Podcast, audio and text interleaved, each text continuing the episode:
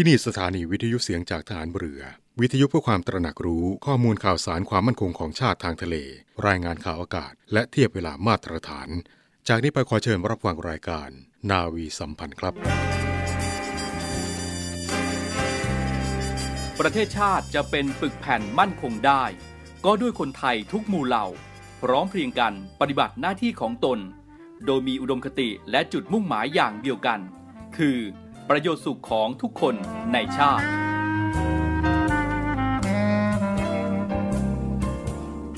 พระราชดำรัสพระบาทสมเด็จพระเจ้าอยู่หัว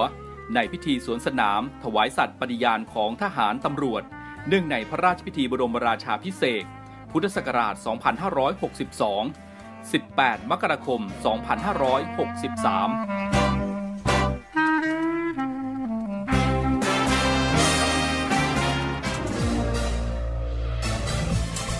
คุณกำลังฟังเสียงจากฐานเรือ ทุกความเคลื่อนไหวในทะเลฟ้าฝั่งรับฟังได้ที่นี่เสียงจากทหารเรือ กับช่วงเวลาของรายการนาวีสัมพันธ์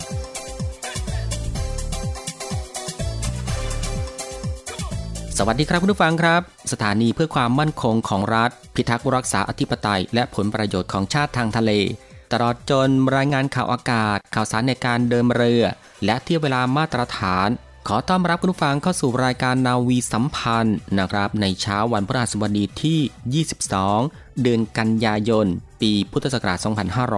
2565 กับช่วงวันสบายๆที่คุณผู้ฟังสามารถติดตามรับฟัง รายการนาวีสัมพันธ์ได้เป็นประจำทุกวันนะครับ ในเครือข่ายสถานีวิทยุเสียงจากทหารเรือทั่วประเทศ ทั้ง 15 สถานีและ 21 ความถี่ด้วยกัน ในช่วงเวลา7นาฬิกา30 นาทีจนถึงเวลา 8 นาฬิกาสำหรับเช้าวันนี้เป็นหน้าที่ของผมพันจ่าเอกอินตานามยางอินดำเนินรายการครับ ก่อนอื่นก็ต้องขอทักทายคุณผู้ฟังทุกท่านที่อยู่ทางบ้านในทุกพื้นที่ และในทุกภูมิภาคกันด้วยนะครับ ที่ติดตามรับฟังรายการอยู่ในขณะนี้ และก็เช่นเคยครับ ในเช้าวันนี้ทางรายการก็ยังคงมีหลากหลายเรื่องราว ที่จะได้นำมาบอกเล่าให้คุณผู้ฟังได้ติดตามรับฟังกันเป็นประจำ ซึ่งก็ควบคู่ไปกับการพักผ่อน การทำกิจกรรม การทำงานหรือว่าการเดินทาง และก็ที่สำคัญครับ กับการรักษาสุขภาพของตัวเอง ให้ห่างไกลจากโรคภัยไข้เจ็บกันอยู่เป็นประจำทุกวันอีกด้วย และสำหรับในเช้าวันนี้เรามาเริ่มที่อีกหนึ่งเรื่องราวที่น่าสนใจนะครับก็คือร่วมแสดงความยินดีกับ กองเรือยุทธการ ที่ได้รับรางวัลการประกวดผลงานตามหลักปรัชญาเศรษฐกิจพอเพียงกองทัพไทย ประจำปี 2565 นะครับ ซึ่งเมื่อวันจันทร์ที่ 19 กันยายน 2565 ที่ผ่านมาพลเรือตรียุทธนารักนาค รองเสนาธิการกองเรือยุทธการ เป็นผู้แทนผู้บัญชาการกองเรือยุทธการ และพันจ่าเอกชัยวัฒน์วัฒนวิจิตพันจ่าปืนเรือหลวงเจ้าพระยา หมวดเรือที่ 1 กองเรือฟิเกตที่ 2 กองเรือยุทธการ รับมอบรางวัลการประกวดผลงานตามหลักปรัชญาเศรษฐกิจพอเพียงกองทัพไทย ประจำปี 2565 นะครับ โดยมีพลเอกเฉลิมพลศรีสวัสดิ์ผู้บัญชาการทหารสูงสุดเป็นประธานในพิธี ณ ห้อง ณ เรศวร กองบัญชาการกองทัพไทย ซึ่งตามที่กองเรือยุทธการได้น้อมนำหลักปรัชญาเศรษฐกิจพอเพียงของ พระบาทสมเด็จพระบรมชนากาธิเบศรมหาภูมิพลอดุลยเดชมหาราช บรมนาถบพิตรตลอดจนพระราชบาย สืบสารรักษาต่อยอด ของพระบาทสมเด็จพระวชิรเกล้าเจ้าอยู่หัว มาเป็นหลักปฏิบัติในการเสริมสร้างคุณภาพชีวิตของกำลังพลและก็ครอบครัว ให้มีคุณภาพชีวิตที่ดีขึ้น ซึ่งกองเรือยุทธการได้ดำเนินการดังกล่าวมาอย่างต่อเนื่องนะครับทำให้คณะกรรมการจัดตั้งศูนย์เรียนรู้ศาสตร์พระราชา สู่การพัฒนาที่ยั่งยืนของกองทัพเรือ จึงได้คัดเลือกผลงานของกองเรือยุทธการ เป็นผู้แทนกองทัพเรือในการประกวดผลงานตามหลักปรัชญาเศรษฐกิจพอเพียงกองทัพไทย ประจำปี 2565 จำนวน 2 ประเภท จากการประกวดทั้งหมด 6 ประเภทด้วยกันนะครับ โดยผลงานในส่วนของกองเรือยุทธการได้รับรางวัลดังนี้ครับก็คือประเภทชุมชนเศรษฐกิจพอเพียง โดยหมู่บ้านชุมชนกองเรือยุทธการ ก็ได้รับรางวัลรองชนะเลิศอันดับที่ 1 พร้อมถ้วยเกียรติยศ และเงินรางวัล 60,000 บาท และก็ประเภทครอบครัวข้าราชการ ที่น้อมนำปรัชญาของเศรษฐกิจพอเพียงไปดำเนินชีวิต โดยพันจ่าเอกชัยวัฒน์วัฒนวิจิต ได้รับรางวัลรองชนะเลิศอันดับสองพร้อมถ้วยเกียรติยศ และเงินรางวัล 30,000 บาทนะครับ คุณผู้ฟังครับ ถ้าเราหรือว่าหน่วยงานต่างๆ ได้น้อมนำหลักปรัชญาสิริพอเพียงของพระบาทสมเด็จพระบรมชนากาธิเบศรมหาภูมิพลอดุลยเดชมหาราช บรมนาถบพิตรมาปรับใช้ในชีวิตเราหน่วยงานหรือว่าองค์กรของท่าน ก็จะทำให้มีคุณภาพชีวิตที่ดีขึ้น เพราะชีวิตไม่มีอะไรมากมายนะครับ พอมีพอกินพอใช้ แค่ไม่ทุกข์ก็เป็นสุข เดินทีละก้าวกินข้าวทีละคำลงมือทำคือคำตอบนะครับ คุณผู้ฟังครับเอาเป็นว่าในช่วงนี้เรามาพักรับฟังสิ่งที่น่าสนใจจากทางรายการกันสักครู่ แล้วกลับมาพบกันในช่วงต่อไปครับน้ำท่วมลองว่าดีกว่าฝนแรงที่ว่าน้ำแห้งให้ฝนแรงคือยังดีกว่าจะท่วมหรือแหลงเราจะไม่ทิ้งกัน กองทัพเรือได้จัดตั้งศูนย์บรรเทาสาธารณภัย เพื่อช่วยเหลือพี่น้องประชาชนในพื้นที่เสี่ยง โดยให้หน่วยงานกองทัพเรือ จัดกำลังพลและยุทธปกรณ์ พร้อมให้ความช่วยเหลือพี่น้องประชาชนทันที อีกทั้งได้จัดตั้งมูเรือบรรเทาสาธารณภัยกองทัพเรือ ให้การช่วยเหลือพี่น้องประชาชนที่ประสบภัยทางทะเลอีกด้วย ขอรับความช่วยเหลือจากกองทัพเรือได้ที่ หน่วยทหารเรือที่ใกล้ที่สุด หรือสายด่วนกองทัพเรือ 1696 สายด่วนกองทัพเรือ 1696 ได้ตลอด 24 ชั่วโมง ยามสงบเตรียมรบไว้พร้อมสับ เพื่อจะรับปริปูมิรู้ขาม พร้อมช่วยรัฐพัฒนาทุกเขตขาม บรรเทาความเดือดร้อนให้ผ่อนเบา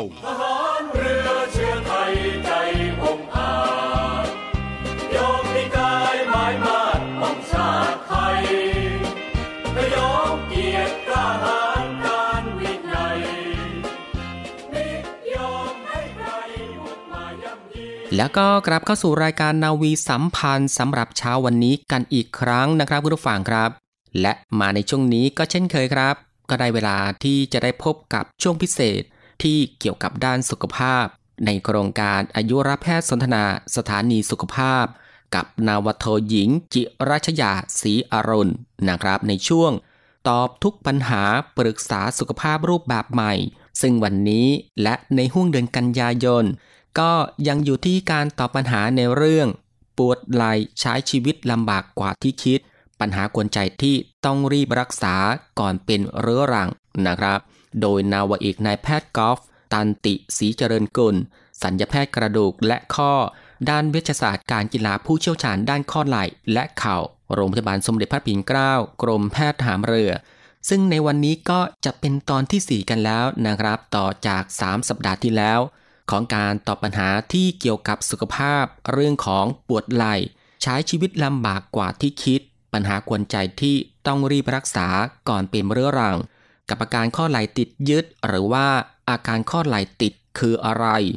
แล้วเราจะสังเกตอาการดังกล่าวได้อย่างไรนะครับว่าเรามีอาการข้อไหล่ติดแล้ว ไปติดตามรับฟังกัน และหลังจากที่คุณหมอตอบปัญหาสุขภาพเสร็จเรียบร้อยแล้ว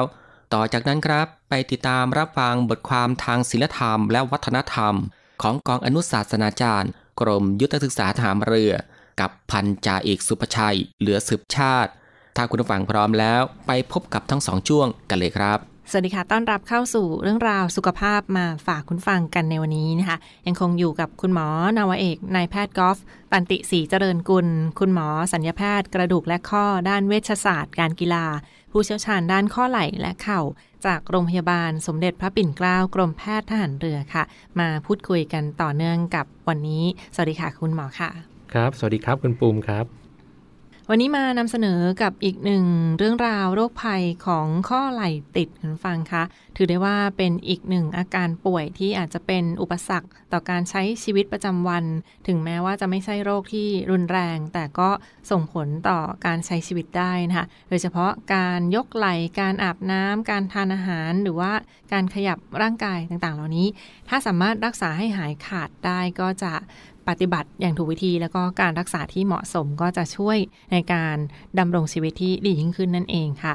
เบื้องต้นเดินถามคุณหมอก่อนค่ะว่า อาการข้อไหล่ติดยึดนะหรือว่าอาการข้อไหล่ติดเหล่านี้นะมันคืออะไรแล้วเราจะสังเกตได้ยังไงค่ะว่า เราเริ่มมีอาการข้อไหล่ติดแล้วเรียนเชิญคุณหมอค่ะ ครับตามชื่อโรคเลยนะครับ ว่าข้อไหล่ติดเนี่ยก็เป็นภาวะที่ไม่สามารถยกแขนได้สุดนะครับ ให้เราสังเกตง่ายๆนะครับ เวลาที่เรายกแขนขึ้นให้ชิดหูนะครับ ก็ควรที่จะยกได้ทั้งสองข้างเนี่ยพอๆกัน แต่ถ้ายกได้ไม่สุดเท่าอีกข้างหนึ่งเนี่ยก็แสดงว่าเราเริ่มมีข้อไหล่ติดแล้วนะครับ หรือว่าสังเกตจากกิจวัตรประจำวันที่เราเคยทำได้นะครับ แต่ตอนนี้ทำไม่ได้แล้ว อย่างเช่น ยกแขนใส่เสื้อไม่ได้ เอื้อมหยิบของบนหิ้งไม่ถึงนะครับถ้ามีข้อไหล่ติดทิศทางไปทางด้านหลังเนี่ยในผู้หญิงเนี่ยก็มักจะมีปัญหาเรื่องของติดตะขอเสื้อในไม่ได้นะครับ ผู้ชายก็จะเกาหลังไม่ถึง เอามือหยิบกระเป๋าตังค์ที่กระเป๋าหลังไม่ได้นะครับ หรือหวีผมไม่ได้เป็นต้น นอกจากนั้นเนี่ยยิ่งถ้าทำฝืนทำให้มากกว่าที่เคยทำได้นะครับ ก็จะมีอาการปวด ก็แสดงว่าเราเริ่มมีข้อไหล่ติดแล้วนะครับ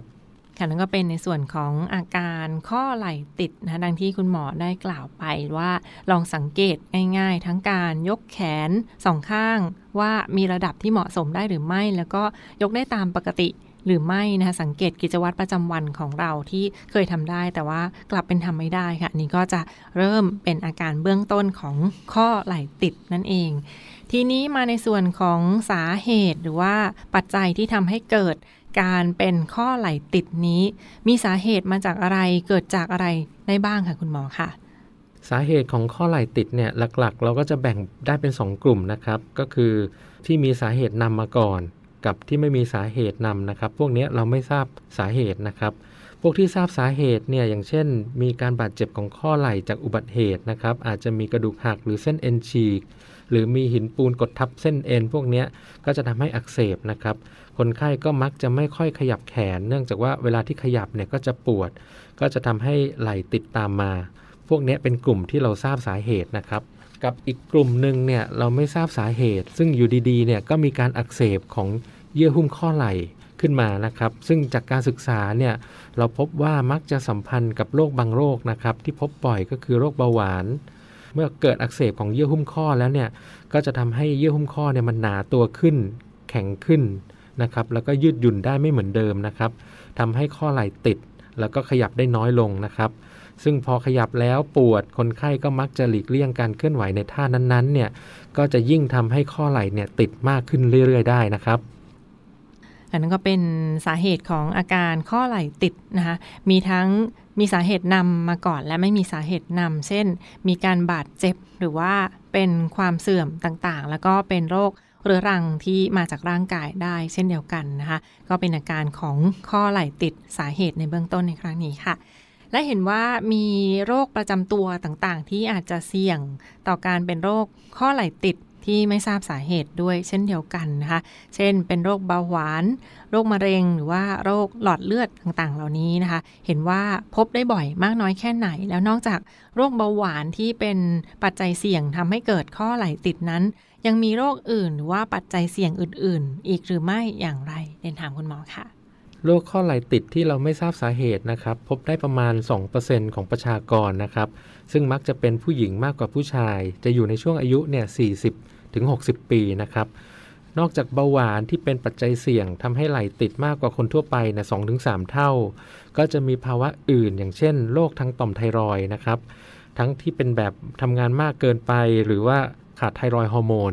พบบ่อยในผู้ที่ไม่ค่อยได้เคลื่อนไหวนะครับ เป็นเวลานานๆเนี่ยหรือว่าพบในผู้ที่มีปัญหาด้านสุขภาพอื่น ๆ อย่างเช่นโรคหัวใจโรคหลอดเลือดสมองนะครับโรคปอดโรคมะเร็งเต้านม กลุ่มพวกนี้เนี่ยก็จะเป็นปัจจัยเสี่ยงที่ทำให้ข้อไหล่ติดมากกว่าคนทั่วไปได้ครับ นั่นก็เป็นในส่วนของโรคประจำตัวต่างๆ ที่อาจจะทำให้เกิดอาการข้อไหล่ติดได้เช่นเดียวกันนะคะและเรียนถามสำหรับ ผู้ป่วยที่มีปัจจัยเสี่ยงเช่น เป็นโรคเบาหวาน เป็นโรคประจำตัว รู้ได้ยังไงค่ะว่า เริ่มมีปัญหาข้อไหลติดนะคะจะได้รีบป้องกันหรือว่าดูแลรักษาได้ทัน เห็นว่ามีแบ่งอาการของข้อไหลติดเป็นระยะต่างๆ ด้วยเรียนถามคุณหมอค่ะอาการของข้อไหล่ติดเนี่ยเราจะแบ่งออกเป็น 3 ระยะนะครับ ระยะแรกเนี่ยจะเป็นระยะที่มีเยื่อหุ้มข้ออักเสบนะครับ พวกนี้จะมีอาการปวดมาก โดยเฉพาะเวลากลางคืน นะครับถึงแม้ว่ายกไหล่นิดเดียวเนี่ยก็จะปวดนะครับ ระยะนี้เนี่ยมักจะเป็นอยู่ประมาณ 2-9 เดือนได้นะครับพออาการอักเสบดีขึ้นเนี่ยก็จะเข้าสู่ระยะที่2นะครับก็คือระยะที่ไหลเริ่มติดนะครับอาการปวดเนี่ยจากอักเสบเนี่ยมันจะดีขึ้น แต่ว่าพิสัยของการเคลื่อนไหวของข้อไหล่เนี่ยก็จะลดลงนะครับ แล้วก็มักจะมีอาการปวดตึงเวลาที่ขยับไหล่ในองศาที่ไหล่ติดนะครับ พวกนี้เนี่ยจะทำให้มีปัญหาเรื่องของการใช้ งานในชีวิตประจำวัน ระยะนี้เนี่ยก็จะเป็นอยู่ประมาณ 2 เดือนถึง 1 ปีได้ครับ แล้วก็เมื่อเข้าสู่ระยะที่3เนี่ยคือระยะคลายตัวนะครับ ข้อไหล่ก็จะเคลื่อนไหวได้มากขึ้น ไหล่ก็จะติดน้อยลงนะครับ อาการปวดก็จะลดลง ซึ่งโดยรวมเนี่ยทั้ง 3 ระยะเนี่ยก็จะหายได้เองนะครับโรคนี้เป็นโรคที่หายได้เองเนี่ยใช้เวลาประมาณ 1-2 ปีครับ เรียกได้ว่าเป็นทีเดียวนั้นอาจจะใช้เวลานานยาวเป็นปีเลยทีเดียวนะคะ ถ้าเป็นนานขนาดนี้หันฟังเราก็ควรจะรีบป้องกันตัวเอง ไม่ให้เป็นตั้งแต่เนิ่นๆ หรือว่ารีบไปปรึกษาคุณหมอตั้งแต่เนิ่นๆนะคะและเรียนถามคุณหมอเพิ่มเติมว่าสำหรับผู้ป่วยที่มีปัจจัยเสี่ยง เขาจะมีวิธีป้องกันตนเองอย่างไรนะคะดูแลตัวเองอย่างไรเพื่อไม่ให้เป็นข้อไหล่ติดค่ะ อันดับแรกเนี่ยก่อนอื่นก็ต้องคุมปัจจัยเสี่ยงทั้งหลายเนี่ยให้ได้ก่อนนะครับ คนที่เป็นเบาหวานเนี่ยก็ต้องคุมน้ำตาลให้ดี ถ้าใครที่เป็นไทรอยนะครับก็ต้องกินยาคุมให้ได้นะครับ แล้วก็หลีกเลี่ยงกิจกรรมที่ทำท่าเดียวนานๆ ถ้าเริ่มมีอาการปวดไหล่เนี่ยก็ควรที่จะรีบพบแพทย์นะครับ เพื่อตรวจค้นหาสาเหตุของอาการปวดไหล่ซึ่งถ้ารักษาสาเหตุนั้นได้ตั้งแต่เนิ่นๆนะครับ อาการไหล่ติดก็จะเป็นน้อยนะครับ แพทย์ก็จะให้คำแนะนำในการดูแลตนเอง การปฏิบัติการใช้งานข้อไหล่ แล้วก็ที่สำคัญนะครับ ก็คือการบริหารข้อไหล่อย่างถูกวิธี ก็จะช่วยลดการเกิดข้อไหล่ติดได้ไม่มากก็น้อยครับ และในส่วนของการรักษาการดูแลทางการแพทย์ค่ะ มีวิธีวินิจฉัยหรือว่ามีวิธีการรักษาอย่างไรสำหรับผู้ป่วยที่เป็นอาการข้อไหล่ติด หรือว่ามีหัวไหล่ติดแล้ว ปกติแล้วเขาจะมีแนวทางการรักษาภาวะข้อไหล่ติด วิธีใดอย่างไรบ้างคะครับแพทย์ก็จะทำการตรวจหาสาเหตุนะครับ ที่ทำให้เกิดไหล่ติดก่อน เช่น มีการฉีกขาดของเส้นเอ็นข้อไหล่ หรือว่ามีหินปูนเกาะภายในข้อไหล่นะครับ ซึ่งเป็นสาเหตุที่ทำให้ข้อไหล่ติดได้ อาจจำเป็นจะต้องทำการผ่าตัดส่องกล้อง เพื่อเข้าไปเย็บเส้นเอ็นที่ฉีกขาด หรือว่าตัดกระดูกที่มีหินปูนก่อนนะครับ พวกนี้ก็จะช่วยแก้ปัญหาเรื่องไหล่ติดได้ แต่ถ้าเป็นกลุ่มที่ไม่ทราบสาเหตุนะครับ การรักษาเบื้องต้นเนี่ยก็จะเริ่มจากการทำกายภาพ ให้ยาแก้ปวด ลดการอักเสบนะครับ ลดการใช้งานข้อไหล่อย่างหนัก เรียนรู้วิธีการบริหารไหล่ที่ถูกวิธีนะครับ เพื่อทำเองที่บ้าน ผู้ป่วยจะต้องมีวินัยในการบริหารเองอย่างสม่ำเสมอ ถึงจะได้ผลลัพธ์ที่ดีนะครับ พวกนี้ใช้เวลานะครับต้องใจเย็นๆ ซึ่งโดยทั่วไปแล้วเนี่ยจะหาย ด้วยวิธีนี้เนี่ย 90-95%นะครับ มีเพียง 5-10%เนี่ยที่ต้องผ่าตัดแก้ไขเรื่องไหลติดครับ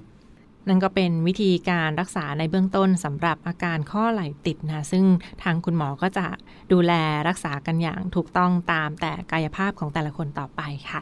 ทีนี้ในประเด็นของการบริหารค่ะ คุณฟังบางท่านอาจจะเคยได้ยิน หรือว่าเคยเห็นตามโซเชียลมีเดียต่างๆ ในการบริหารหัวไหล่ข้อไหล่ด้วยตัวเอง อยากให้คุณหมอช่วยแนะนำถึงหลักในการบริหารหัวไหล่ หลักการบริหารไหล่ด้วยตัวเองนะต้องทำอย่างไรทำวิธีไหนท่ารูปแบบไหนถึงจะได้ผลดีในครั้งนี้ค่ะสำหรับหลักของการบริหารข้อไหล่ติดนะครับ เราจะต้องค่อยๆดัดเพื่อยืดข้อไหล่ทีละนิดนะครับ หวังผลให้เยื่อหุ้มข้อไหล่เนี่ยค่อยๆคคลายตัว อาการไหล่ติดก็จะดีขึ้นนะครับ โดยจะต้องบริหารเนี่ยดัดวันละน้อยๆ ดัดจนรู้สึกแค่ ตึงก็พอนะครับ แล้วค้างเอาไว้ท่านั้นสักประมาณ 10 วินาที ค่อยๆ ยืดวันละนิด ไม่ควรดัดแรงจนเกินไปนะครับ จนรู้สึกว่ามีอาการปวด ถ้าดัดแรงเกินไปเนี่ยก็จะทำให้ไหล่เนี่ยอักเสบ แล้วก็ปวดจนบริหารต่อไม่ได้ ถ้ามีอาการปวดหลังจากที่ทำบริหารเนี่ยก็สามารถที่จะรับประทานยาแก้ปวดลดการอักเสบ แล้วก็ประคบเย็นก็จะช่วยบรรเทาอาการปวดได้ ส่วนท่าในการบริหารเนี่ยก็มีด้วยกันหลายท่านะครับ จะเป็นท่าง่ายๆ สามารถทำได้เองที่บ้านนะครับ อย่างเช่น ท่าไต่กำแพง ท่าจับผ้าเช็ดตัวถูหลัง หรือลำกระบองนะครับ สามารถหาข้อมูลท่าบริหารไหลติดเนี่ยเพิ่มเติมได้ทางโซเชียลมีเดียทั่วไปนะครับ แต่ที่สำคัญที่สุดเนี่ยสำหรับการทำบริหารก็คือ จะต้องมีวินัยในการบริหารด้วยตัวเองเนี่ยสม่ำเสมอ ห้ามขี้เกียจเด็ดขาดเลยนะครับ นั่นคือท่าของการบริหารก็มีอยู่หลากหลายท่าด้วยกันเช่นเดียวกันนะดังที่ได้กล่าวไปทั้งท่าไต่กำแพงท่ารำกระบอง ลองหาท่าที่เหมาะสม แล้วก็ติดตามเพิ่มเติมได้เช่นเดียวกัน หรือว่าปรึกษาผู้เชี่ยวชาญใกล้ชิดได้เช่นเดียวกัน เพื่อบริหารข้อไหล่ให้ถูกวิธีค่ะและประเด็นต่อไปค่ะเป็นเรื่องราวของการนวด การประครบอุ่น เพื่อลดความเสี่ยงต่อการ อักเสบของข้อไหล่ต่างๆ เหล่านี้นะคะการนวดการประครบอุ่นสามารถทำได้มากน้อยแค่ไหนคะการนวดประคบอุ่นเนี่ยมีประโยชน์มากนะครับ คนไข้ที่มีข้อไหล่ติดเนี่ยก็จะมีกล้ามเนื้อรอบข้อไหล่ รอบสะบักอักเสบร่วมด้วย รวมไปถึงกล้ามเนื้อต้นคอนะครับ เนื่องจากกล้ามเนื้อพวกนี้ก็จะทำงานหนัก การประคบอุ่นแล้วก็นวดเบาๆก่อนการทำบริหารเนี่ยก็จะช่วยคลายกล้ามเนื้อ ลดอาการปวดลดอาการตึงได้ แต่ต้องทำด้วยความระมัดระวังนะครับ ถ้านวดรุนแรงเกินไปเนี่ยก็จะทำให้บาดเจ็บมากขึ้นได้ หรือกระตุ้นให้เกิดการอักเสบมากขึ้นมาได้ครับ และเรื่องราวของผู้ป่วยถ้ากรณีสมมุติว่าเป็นไหล่ติด มีข้อไหล่ติดทำกายภาพบริหารต่างๆ แล้วอาการไม่ดีขึ้นเลยหรือว่ายังกลับมาเป็นซ้ำๆอีกนะเรียนถามคุณหมอว่า ปกติแล้วมีวิธีอื่นในการดูแลรักษาอีก เพิ่มเติมสำหรับคนไข้ที่เป็นข้อไหล่ติดหรือไม่อย่างไรค่ะ ครับ ก็จะมีคนไข้อยู่จำนวนหนึ่งนะครับ ประมาณ 5-10%ที่รักษาโดยวิธีการทำกายภาพแล้วไม่ดีขึ้นนะครับ ก็จะมีวิธีอื่นอย่างเช่น การดัดดมยาสลบในห้องผ่าตัดนะครับ ซึ่งวิธีนี้เนี่ยเราทำกันในอดีต พวกนี้มีโอกาสเสี่ยงต่อการที่กระดูกจะหักในขณะที่ดัดได้นะครับ โดยเฉพาะผู้ป่วยที่มีอายุมากแล้วก็กระดูกบาง แต่ในปัจจุบันนะครับ เรามีวิธีการผ่าตัดส่องกล้อง พื่อเข้าไปตัดเลาะพังผืดที่ยึดทำให้ไหล่ติดออกทำให้ข้อไหล่เนี่ยสามารถขยับได้มากขึ้น การผ่าตัดวิธีนี้เนี่ยเป็นการเปิดแผลเล็กนะครับ แล้วก็ใส่กล้องเข้าไปใส่เครื่องมือที่ผ่าตัดเข้าไปทำงานนะครับ จะมีแผลผ่าตัดประมาณ 3-4 แผล การบาดเจ็บต่อเนื้อเยื่อ โดยรอบเนี่ยก็จะน้อยลง แล้วก็ลดอาการปวดหลังผ่าตัดได้ดีนะครับ แล้วก็นอนโรงพยาบาลไม่นาน สามารถทำกายภาพหลังผ่าตัดต่อ ได้อย่างมีประสิทธิภาพจนหายเป็นปกตินะครับ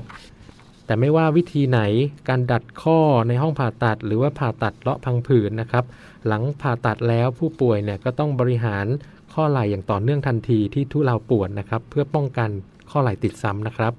ค่ะทั้งหมดก็คือเรื่องราวของอาการข้อไหล่ติดนะซึ่งถือได้ว่าเป็นอาการป่วยที่เป็นปัญหาต่อการดำรงชีวิตประจำวันได้เช่นเดียวกัน ถึงแม้ว่าจะไม่ใช่โรคที่รุนแรง แต่ก็สามารถรักษาให้หายได้และป้องกันได้นะ ดังนั้นก็ดูแลตั้งแต่เนิ่นๆอย่าปล่อยให้เป็นนานก็จะรักษาลำบากมากยิ่งขึ้นนั่นเองค่ะ วันนี้ต้องขอขอบพระคุณเป็นอย่างสูงค่ะ คุณหมอนาวเอกนายแพทย์กอล์ฟตันติศรีเจริญกุล คุณหมอสัญญาแพทย์กระดูกและข้อ ด้านเวชศาสตร์ การกีฬา ผู้เชี่ยวชาญด้านข้อไหล่และเข่า จากโรงพยาบาลสมเด็จพระปิ่นเกล้ากรมแพทย์ทหารเรือนะคะ มาร่วมพูดคุยกับเราในวันนี้ค่ะ พบกันใหม่ในตอนหน้า สวัสดีค่ะ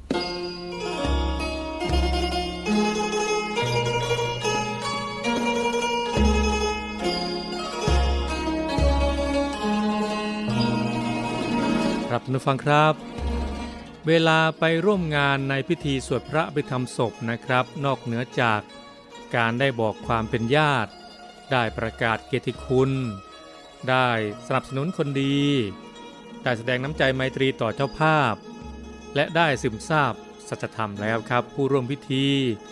ยังมีโอกาสได้ศึกษาธรรมะ ผ่านตลปัดของพระสงฆ์อีกด้วยนะครับ ปริศนาธรรมที่ปักข้อความบนตลปัดครับมีสี่คำคือ ไปไม่กลับ หลับไม่ตื่น ฟื้นไม่มี หนีไม่พ้นนะครับ มีความหมายดังนี้นะครับหนึ่งครับไปไม่กลับ หมายถึงการเวลานะครับเป็นเครื่องเตือนใจว่า วันเวลาที่ผ่านไปแล้ว ไม่อาจจะย้อนขึ้นมาได้ เมื่อวันเวลาผ่านไปไม่หวนกลับ เราควรพิจารณาไตรตรองว่า ได้กระทำสิ่งใดไปบ้าง หากสิ่งใดดี ก็จงทำต่อไป สิ่งใดไม่ดี ก็ควรปรับปรุงแก้ไข หรือลดละเลิกสิ่งนั้นเสีย 2. ครับหลับไม่ตื่น หมายถึงโมหะ คือความหลง เกิดจากความคิดเห็นที่ผิด จากการไม่ใช้ปัญญา พิจารณาให้ประจักษ์ในเรื่องนั้นๆ ให้ท่องแท้ที่ท่วนก่อน เมื่อเกิดขึ้นแล้วก็เป็นเหตุให้ ไม่รู้บุญ ไม่รู้บาป ไม่เชื่อบุญ ไม่เชื่อบาป ชักนำให้ไปทำความชั่ว ความไม่ดีต่างๆ 3. ครับฟื้นไม่มี หมายถึงกฎแห่งกรรมครับคือ กฎที่แสดงให้เห็นถึงเหตุและผลของการกระทำของมนุษย์ คือ ใครกระทำกรรมอันใดไว้ ดีหรือชั่วก็ตาม บุคคลผู้กระทำนั้นจักต้องเป็นผู้รับผลของกรรมนั้นๆ เสมอ มิได้เกิดจากการ ดลบันดาลจากอำนาจของพระเจ้าองค์ใด และไม่มีใครมารับผลของกรรมแทนบุคคลอื่นได้ และสีครับหนีไม่พ้นคือวิบากกรรม ได้แก่ผลที่เกิดขึ้น จากเหตุแห่งการกระทำกรรมนั้น เมื่อมีเหตุแห่งกรรม ก็ย่อมมีผลแห่งกรรมตามมาเช่นกัน ทั้งกรรมดีและกรรมชั่ว จะคอยอยู่เคียงข้าง ผู้กระทำนั้นตลอดไป ไม่แยกจากไปไหน และจะได้รับผลแห่งกรรมนั้นๆ อย่างแน่นอน ไม่มีใครหนีผลแห่งกรรมได้ ครับทุกฟังครับปริศนาธรรมจากตลปัดสี่ประการดังกล่าวนี้ครับ เป็นคำสอนที่เตือนใจ ให้ผู้ที่ยังมีชีวิตอยู่ในโลกนี้ ดำรงชีวิตด้วยความไม่ประมาท มันทำคุณงามความดีทั้งหลาย ด้วยการปฏิบัติตน อยู่ในศีลธรรมจัญญา มีความซื่อสัตย์สุจริต คิดดีปฏิบัติชอบ อยู่ในกรอบแห่งบุญกิริยาวัตถุ คือ ทาน ศีล ภาวนา อย่างสม่ำเสมอ เพราะความตายนั้นเป็นสัจธรรมแห่งชีวิต และเป็นวิชาภาคบังคับ ที่ทุกชีวิต ต้องเรียนรู้นั่นเองนะครับ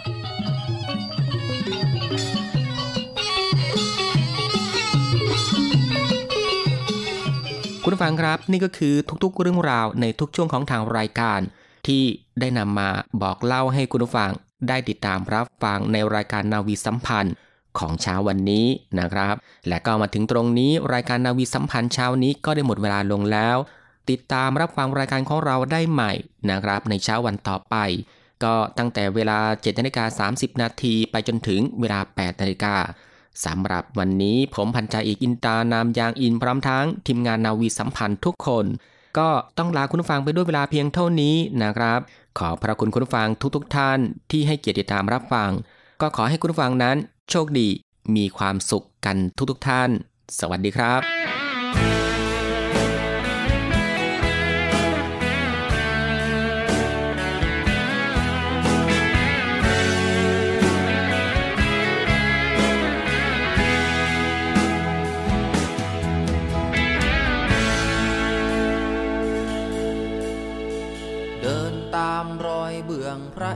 ลบาท ศาสตร์แห่งองค์จักรีผู้มีพล สู่ไพรฟ้ามาเป็นผลิตผลสร้างคน คนสร้างงานสองมือเราจะก่อ หัวใจเราจะเกี่ยว ประสานกลมเกลียวศาสตร์พระราชา แผ่นดินทองพืชผลนานา กสิกรรมรักฟ้ารักดิน พื่อฟ้าดิน อันสดใส เพื่อฟ้าดินไร้พิษปลอดภัย เพื่อฟ้าดินของลูกหลานไทย เพื่อฟ้าดิน ของคนไทย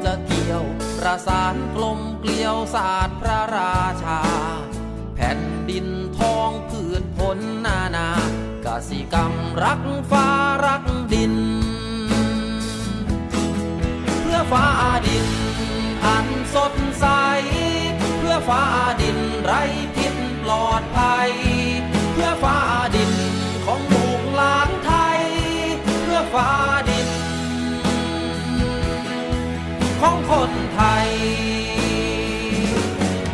เพื่อฟ้าดิน